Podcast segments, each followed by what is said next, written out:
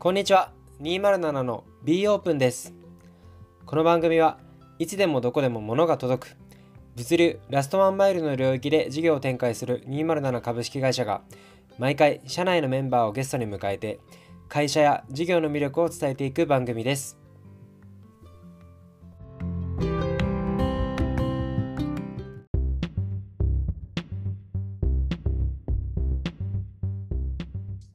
はい、じゃあこれからはですね、主にその所属されているチームについていろいろご紹介というか伺っていければいいかなというふうに思っています。はい、まず一番最初に、まあ、開発チームの中でどういうポジション、まあ、体制、簡単な体制と、えーとまあ、どういう、えーと、ポジションなのかみたいなところについてご紹介いただいてもよろしいですか？はい。えーと、僕自身は、まあえーと、今、フロントの中でこう、なんていうんですかね、組織的なこう仕組み、構造っていうのはなないと思ってるんですけど、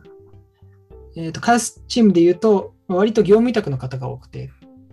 で基本的にはその PDM 兼 CTO の福富と、まあ、その下に、下、下って言ったらよくないですね。いつも言っちゃうんですけど、これ。まあ、一緒に、まあ、エンジニアが、こう、並んでるみたいな感じですね。で、えっ、ー、と、なんで、フロントエンドで言うと僕ともう一人フリコミットの方がいて、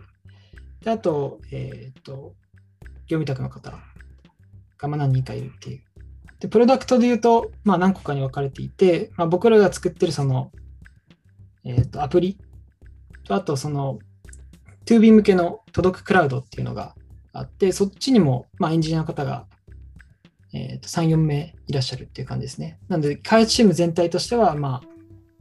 業務委託の方含めて7、8名今いるっていう感じですね。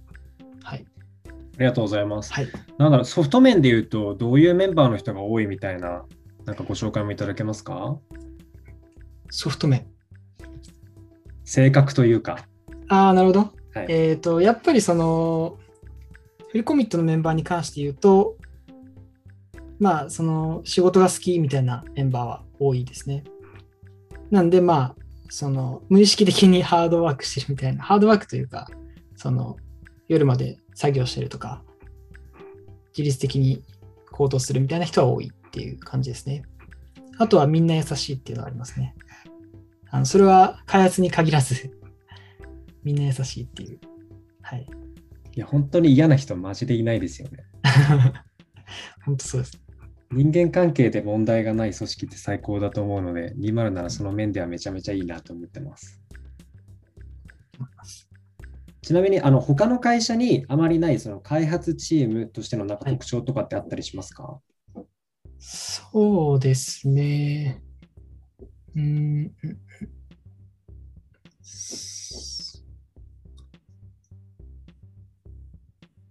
まあでも、あの、まあ、フェーズが今のフェーズだからっていうのはあると思うんですけど、まあ、各個人の裁量というか、ってめちゃくちゃあって、まあ、ロジカルに説明できたら何でも採用されるっていうところはありますね。多分そういうことって、まあ、大きい会社とあんまりないと思うんですけど、その基本的に意思決定にはみんな参加しているので、で、まあその背景とか文脈っていうのも、まあ B オープンになっていて、まあミーティングのレコーディングとかも誰でも見れる状態になっているので、そこでロジックを組み立ててこういうふうにした方がいいんじゃないですかっていうふうに言うと、まあ、大体採用されるっていうところは、あの、大きい会社とかにはないかなと思いますね。確かに。ありがとうございます。はい、その何をやるかの What となぜやるのかの Why がすごいちゃんと降りてきてるからみんな納得感あって、うん、それぞれ自立してるので、まあ、その How というか、どうやってそれを実現するかみたいなのはもうそれぞれに任されていて、提案も通りやすいみたいな感じなんですかね。そうですね。いや、本当この、なんていうんですか、体制というか文化が、なんか何人ぐらいまで行っても続くかみたいなのがすごいなんか個人的には興味があったりしますね。そうですね、このカルチャーもそうなんですけど、まあ、人数が増えてきてどうなるかっていうところは、その仕組みでなんかどうにかできないかなと思っていて、まあ、例えばその一つの意思決定をするこう組織体みたいなものをこうちっちゃく分けていくとかっていうのでなんとかできないかなと思ってますね。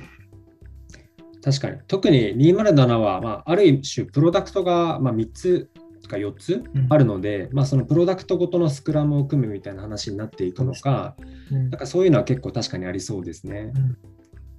ありがとうございます。なんか若槻さん個人の207の中でのそのトライで、これまでのトライで、なんかうまくいったこと、もしくはうまくいかなかったことみたいななんかエピソードってあったりしますか？そうですね。まあ、例えば、ディスコードとかは、あの、もともとリモートワークになったきっかけっていうのがあって、えっ、と、僕とその CTO の福富が、まあ、一緒に住んでたんですよね。で、まあ、みんなそこオフィスに住んでたので、まあ、みんなそこに来て、あの、仕事をするとか、重要な話をするっていうのはあったんですけど、まあ、二人が引っ越して、で、本当のリモートワークっていうになったのが、まあ、去年の、えーと夏以降ですね。で、その後に結構問題があって、その、まあ、とある鍋会で、今どういう組織の状況ですか？みたいな、みんなでアンケートを取ったら、こうなんかグラフで書いてくださいみたいな。取ったらみんな下がってたんですよね、グラフが。っていうのがあって、じゃあそれで何かできないかなっていうので、まあいろいろツール試したんですけど、あの、まあ、ディスコードが良かったっていう。で僕は正直ディスコードはあんまりこう仕事で使うイメージがなかったんで大丈夫かなと思ってたんですけど、まあ、意外とワークしてるっていうのはありますね。なんかそのエピソードを聞いたのも初めてですし、はい。確かにディスコードってどっちかというとゲームとかのコミュニティというか、なんかそっち系なイメージがありますよね。エンタメというか。そうですね。僕も海外の YouTuber とかの、まあ、コミュニティに参加するっていうので大体使ってて、あんまりこう、ボイスチャンネルとか使ってなかったんですけど、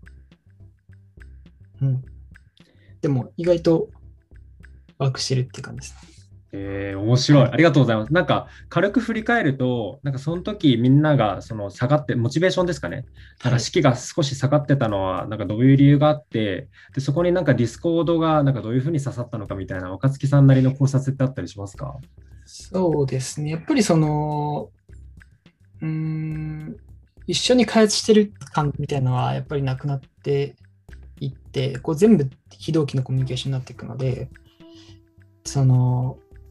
あとそのコミュニケーションの質が下がるっていうのもあって、そのやっぱり文字でコミュニケーションしてると、その意図しない伝わり方だったりとかっていうのが結構あったりとか、あと軽く喋りたいのに、そのそれを溜めちゃうみたいなことがやっぱり起きるので、まあ、それがなんかみんなもやもやしてた原因なんじゃないかなって思いますね。っていうのはその鍋会はあったので、なんか交流とかっていう意味で言うと別になんか変わってないはずなんですよね。というよりは仕事の面でそのコミュニケーションの取りやすさが変わったっていうのが大きいのかなと思いますね。確かに。ナイスアイデアでしたね。最初はでも黒川さんの会社で、確か黒川さんっていう、まあ、業務委託の方で、あのマーケティングやってやってくださってる方が使ってるっていうのを聞いて、まあ僕もともと使ってたんですけど、会社で使うのありなんだと思って、あの、はい、導入したっていう感じですね。なるほど。はいいや、そこにちゃんとアンテナ張って生かしていくのは確かにいいですね。ちなみに若槻さん、なんか究極、なんだろう、リモートワークか全部出社かでいうと、多分あの、なんだろう、グラデーションだと思うんですけど、はい。実際、その、なんだろう、開発組織をうんのスループット最大化するみたいな観点でいうと、みんなちゃんと集まった方がいいんじゃない派ですか？あ、それはそうですね。その、絶対そうだと思います。その、今のそのネットワークの速度とかを考慮すると、あの、コミュニケーションの速度とかも全然違いますし、あの、ただデメリットも当然その一緒に出てきて、まあ人間関係がなんか悪くなるとか、その、あと行くのめんどくさいとかもあると思うんですね、エンジニアとかだと。で、そこをなんかうまいことこう解消できるんであれば、あの、集まった方が絶対的に効率的だなと思いますね。うん、それはあり。がとうございます。はいなんか選択肢がある状態だといいですよね。なんか集まれる人は集まる。あーうんあのまあそういう人、なんだろう、来たくないみたいな人は来たくないみたいな、あ来なくてもいいよみたいな。ね。なんでまあ、行きたい場所を作ればいいっていうところと、あとはその、集合、1日8時間っていうのはよくわかんないっていうのはちょっと前から思ってて、そのいつの時代にできたルールなのかわかんないんですけど、その、なんかずっとそれを使ってるっていう謎の、なんていうんですかね、習慣というか、それはやっぱり崩さないとダメだなと思いますね。いや、そこに一石投じていきましょう。ありがとうございます。そうですね。あの今の組織になんかあえて改善点みたいなのを指摘するとしたら何かあったりしますか？そうですね。えーっと、まあ、なんか仕組み化をもうちょっとこうできたらいいなと思っていて、こう、なんていうんですかね。例えば B オープンとかでもそうなんですけど、こう、自分で言うっていう行為と、質問されて言うっていう行為って、やっぱりアウトプット同じなんですけど、見え方が変わってくるところはあるなと思っていて、例えばその、自分で今日めっちゃ体調悪いっていうのをスラックで言うのって、なんかちょっと嫌な人多いと思うんですよね。でもちゃんと体調も管理してて、まあ、今、その僕、 Oura Ring っていうあの体調管理できる指輪をつけてるんですけど、こういうの勝手にもう取っといてくれて、それは勝手に発信されてたら別に誰も何も思わないと思うんですよね。実際体調悪かったら心配するだろうしっていう。っていうなんかその、テクノロジー使ってそこを仕組み化しもうちょっとできていくと、リモートでもなんかそこら辺がうまく回るのかなっていうのはありますね。確かに、なんかもう本当究極の相手目線というか、なんか結構世の中の人って I love me な人が多いと思ってるんですけど、そうじゃなくて、なんかそのチームで考えて、なんか相手に対してちゃんと情報を発信していくっていうのは、なんか本当に総合的にいいですし、なんか岡杉さんからなんかそういう I love you な、なんかすごいいい方向性を感じましたね。ありがとうございます。ありがとうございます。ちょっと話変わるんですけど、今一番なんか興味があることって何かあったりしますか？あの技術技術でもいいですし、ビジネスの話でも大丈夫です。うん、そうですね。興味あること。まあでも、その今の今までの話と結構かぶってるんですけど、まあ、バーチャルなところをいかにこう面白くするかとか、あとその逆にそのリアルなところをいいかにこう集まりやすい場所にするかみたいな、まあ、どっちかのアプローチだと思うんですけど、まあ、もしくはそのリアルな場所とバーチャルな場所をこうつないつなぐとか同期させるみたいなところはずっと興味がありますね。確かに先ほどおっしゃっていたご自身の、まあ、ビジョンというかやりたいことと、まあ、207の先ほどの課題というか選択肢をどんどん増やしていくみたいなところをリンクしてますね。そうですね。うん、ありがとうございます。この開発組織というか、まあ、207会社でもいいんですけど、まあ、今後どういう組織にしていきたいみたいな思いとかあったりしますか、はい、そうですね。うんうんうんうん。そうですね。まあちょっとフェーズによってやっぱ変わってくるだろうなと思ってるんですけど、その、やっぱりこう新しい働き方みたいなので、好きなことを、まあ仕事とこう、プライベートとこう分別なくやれる。で、それやれると、その、さっき言ったスループットがもっと大きくなる可能性もあると思っていて、その仕組み次第では。っていうところで、その、僕が個人的に思うのは、それが、その、PMF した後とかでいいんですけど、今はちょっと厳しい面もあるんですけど、まあ、もうちょっとこう規模が大きくなってきて、本当にコミュニティって感じになってきたら、そこがこうできたらいいなと思いますね。ありがとうございます。はい、ちょっとじゃあ最後にこれから、まあ、今後の話と、まあ、207、今後の話みたいなところをちょっとお聞きしていければなと思います。はい、えー、まあ、ズバリですね、207で今後実現していきたいことっていうのは何かありますか？そうですね。これちょっと言っちゃったんですけど、まあ、とにかくその圧倒的なプロダクトを作るみたいなところは、その僕らのそのビジネスというか戦略的にも重要なところだと思っていて、その他の競合よりちょっといいとかっていうレベルだとなかなかこう、そのユニバーサルに使ってもらえないっていうところがあるので、もうそこはもう圧倒的なものを作るっていうところ、プロダクトとしてっていうのはやらないといけないなと思ってますね。ありがとうございます。はい。まあ、例えばなんですけど、あの5年後とか、まあ、結構社員さんとかもめっちゃ増えてると思うんですけど、はい、まあ、その中でなんか自分はどういうポジションでいたいみたいな思いはあったりしますか？そうですね。あんまり大きい会社苦手なんですよね。なんで、その大きくなったら、なんかそういう枠を設けてもらって、なんか自由、自由枠みたいなのできないのかなと思いますけど、えっ、と、ただまあ、うん、そうですね。まあ、エンジニアもリングもまあ好きなので、そこを、まあ自分のその素質があるかどうかっていうところにもよりますけど、こう、極めていくっていうのも、キャリアとしてありかなと思ってますね。なんでも特定の技術に今特化して、これ聞けば何でも分かるみたいになりたいっていうのはありますね。うん。はい。確かに、あの、すごい永遠の議論だと思うんですけど、プレイヤーかマネージャーかみたいな。あなるほど。なんか、日本の組織だと、なんか、なんだろう、お給料上がっていくのってどんどんマネージャーになっていくみたいな、うん、あの結構、イメージが強いかなと思っていて、うん、なんか必ずしもそうじゃなくてもいいなって僕は思うんですよね。うんなんかテックリードと執行役員ってフラットだと思っていて、なんか経営のプロであり、で、一方はそのテックのプロでありっていう話なので、なんかそこになんか階層って必要ないんじゃないかなっていうふうに思ってるんですよね。まあ、そういう意味で言うと、今おっしゃっていただいた若月さんの一つの領域を極めて、まあ、ある種遊撃部隊みたいな感じで、あのプロジェクトベースでアサインされて、なんか仕事をこなしていく、プレイヤーとしてどんどん体制されていくみたいなのは、なんかちょっと判例というか、なんか事例としてできたら面白いですよね。そうですね。で、今言っていただいたやつで言うと、その、やっぱりこう、マネージャーっていうのは、その会社に、こう、なんていうんですかね、会社の、その、理解みたいなものが、こう、すごい求められてくると思うんですよね。一方で、そのテックリードっていうのは、その、会社と関係ないところになってくるので、まあ、そこら辺のその整合性がお給料的に取りづらいっていうのはあるのかなと思っていて、なので、それだったら、まあ、自由に働かせてくれれば、その、あの、例えば会社内と会社外で、まあ、一緒にやったりとかっていうのも別に、それだったら、まあ、もらえるお金としてはそんな変わらないと思うので、っていうのは思いますね。仕組み的にできないんだったら。はい。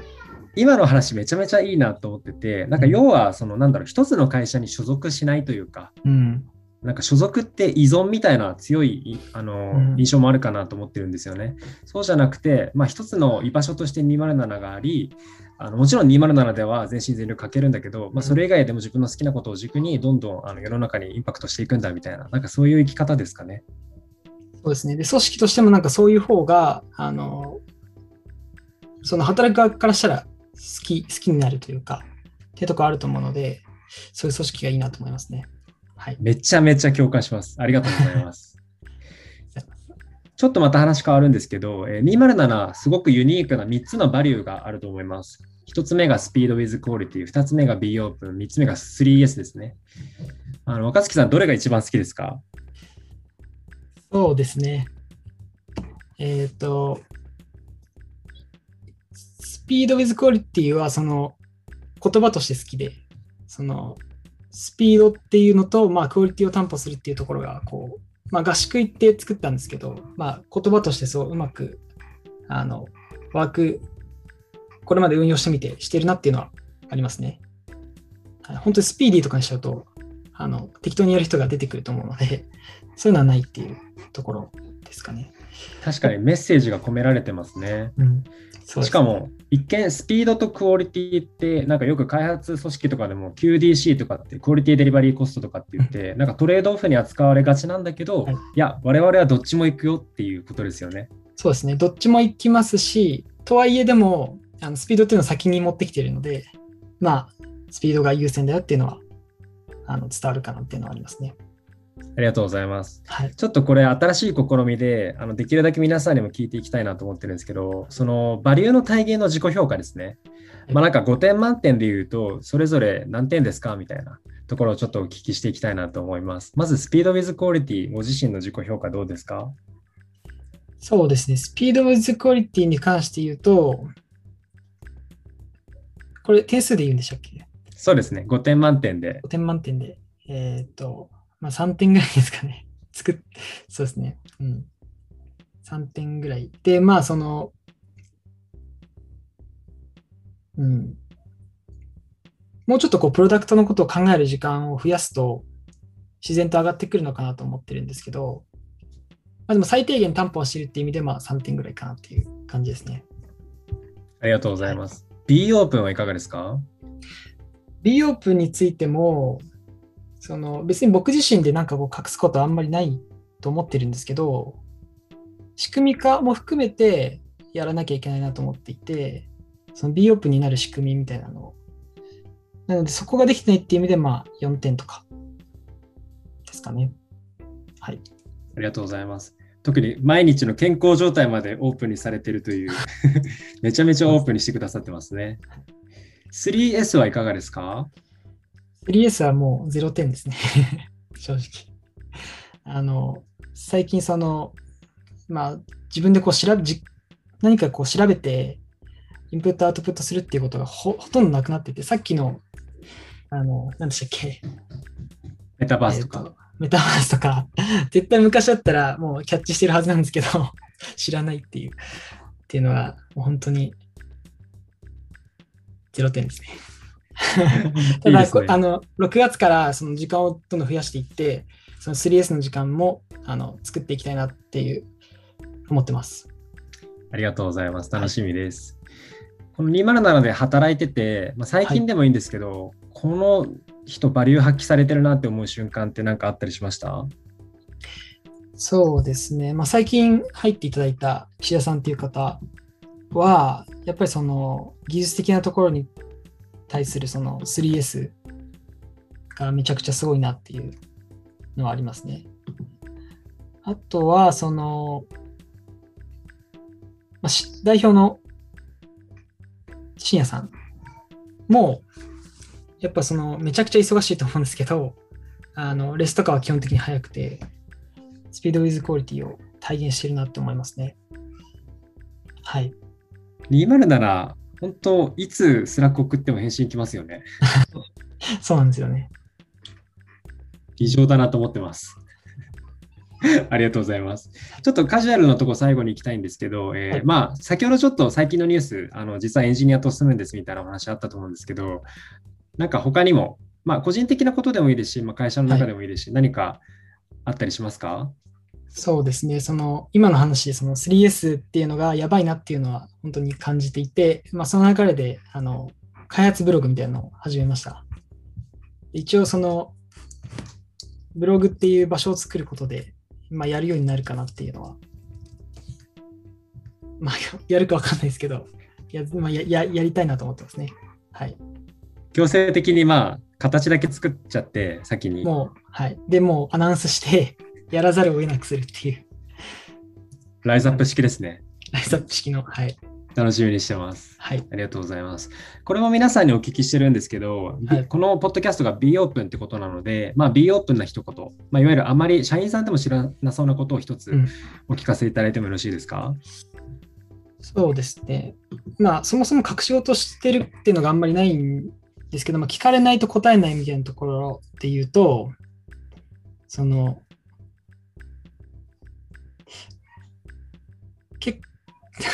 娯楽の中ではお笑いがすごい好きっていうのは意外と誰も話さ誰とも話さないんですけど、初めて聞きました。はい。まあ、お笑い好きって言うと、まあちょっと痛い、自分で言うと痛い感じになるんですけど、あの、放送作家もともと目指していて、で、高校生の時はもうお笑い結構やってましたね。がっつり。うん。それはまた知らない事実です。そうですね。あの、作家的なことをやってましたね。出役ではなかったですけど。うん、なんか今でも常にウォッチしてる芸人なのか、何かあったりしますか？もう芸人はもうずっと、その天竺ネズミっていう芸人が好きで、まあ、ちょっとぶっ飛んでる、尖り続けてる芸人なんですけど、もうその、うん、コンビなんですけど、めちゃくちゃ面白いですね。YouTube やってるんで、はい、見てもらって。漫才ですか？コントですか？コントがメインですね。漫才もやりますけど、で漫才めちゃくちゃで、あの、M1 の敗者復活で、あの、マイクを持っていくっていう、その、スタンドマイクを袖から自分で持っていくみたいなことをやる人ですね。あの、これそれぞれの人なななん、自分で言うとあれですけど、あの、はい、そういうなんかめちゃくちゃなことをする芸人です。なんか本当アウトローですねアウト。ローね そういうのがなんか逆に言うと好きなんですね、若月さんは。そういうめっちゃいいと思います。はい。ありがとうございます。で、ちょっと真面目に戻ると、まあ、今後どんな人と働きたいかみたいなところもちょっと教えていただいてもよろしいですか？そうですね。まあ、今後で言うと多分これから入ってくるぐらいの方だと、まあ会社的に言うと PMF とか成長フェーズになってくると思うので、こう、あらゆる面でこう推進力がある方、入ってくるといいなと思いますね。で、あとはその、個人的に言うと、まあそういう優しい方。その、まあ今みんな優しいので、その、それが崩れないように。ま優しいっていうか、その、気遣いができるとか、例えば、客観的な視点があるとかっていうところですけど、まあ、そういう方だったら、まあ、で、まあ、事業にコミットしてくれる方だったら、大歓迎っていう感じですね。ありがとうございます。なんかなんだろう、結構人を見抜くのってなかなか時間がかかる話かなと思ってるんですけど、なんか若月さんなりにあの見抜く方法というか、なんかこういうことをこうちょっとあの心がけてるよみたいなことってあったりしますか？そうですね。やっぱりその、なんていうんですかね、その、例えばエンジニアだったら技術のことだけを話してても多分そういう人柄みたいなことあんまわからないので、まあちょっとプライベートなことを聞いてみるとか、その、もっとこう、個人、うん、そうですね。仕事以外のところの話をして、まあちょっとこう崩すみたいな コミュニケーションをお互いにすると、あの、実際に人人格というか、が分か分かるっていうのはありますね。確かに。だからまあなんか、いわゆる形式ばった面接っていうよりは、うん本当カジュアル面談というか、そうですね。もしくはなんか207の鍋会があるので、鍋会に来ていただいてみたいな。うん、そういう意味で鍋会はすごいいいですね。実際今、新しく入ってくる方も鍋会最初みたいな人も結構多いですよね。そうですね。で、鍋会に来て、その、大体フィットしてるかフィットしないかみたいな、なんなんとなく分かるんですよね。うん。そうですね。うん、ありがとうございます。はい。じゃあ最後に一言何かあればお願いします。えー、そうですね。あの、まあ、エンジニアで、フルコミットのエンジニアがやっぱりまだ少ないので、その、さっき言った、まあ、優しくて、優しくてっていうか、あの、事業にコミットしてくれるっていうモチベーションがある方だったら、もう誰でも大歓迎なので、ぜひ、あの、ジョインしてほしいなと思ってます。ぜひ、あのー応募お待ちしております。ディスクリプション内の Notion の採用ページから ぜひ興味持った方は応募お願いいたします。はい。本日は、えー若月さんに来ていただきました。お時間ありがとうございました。ありがとうございました。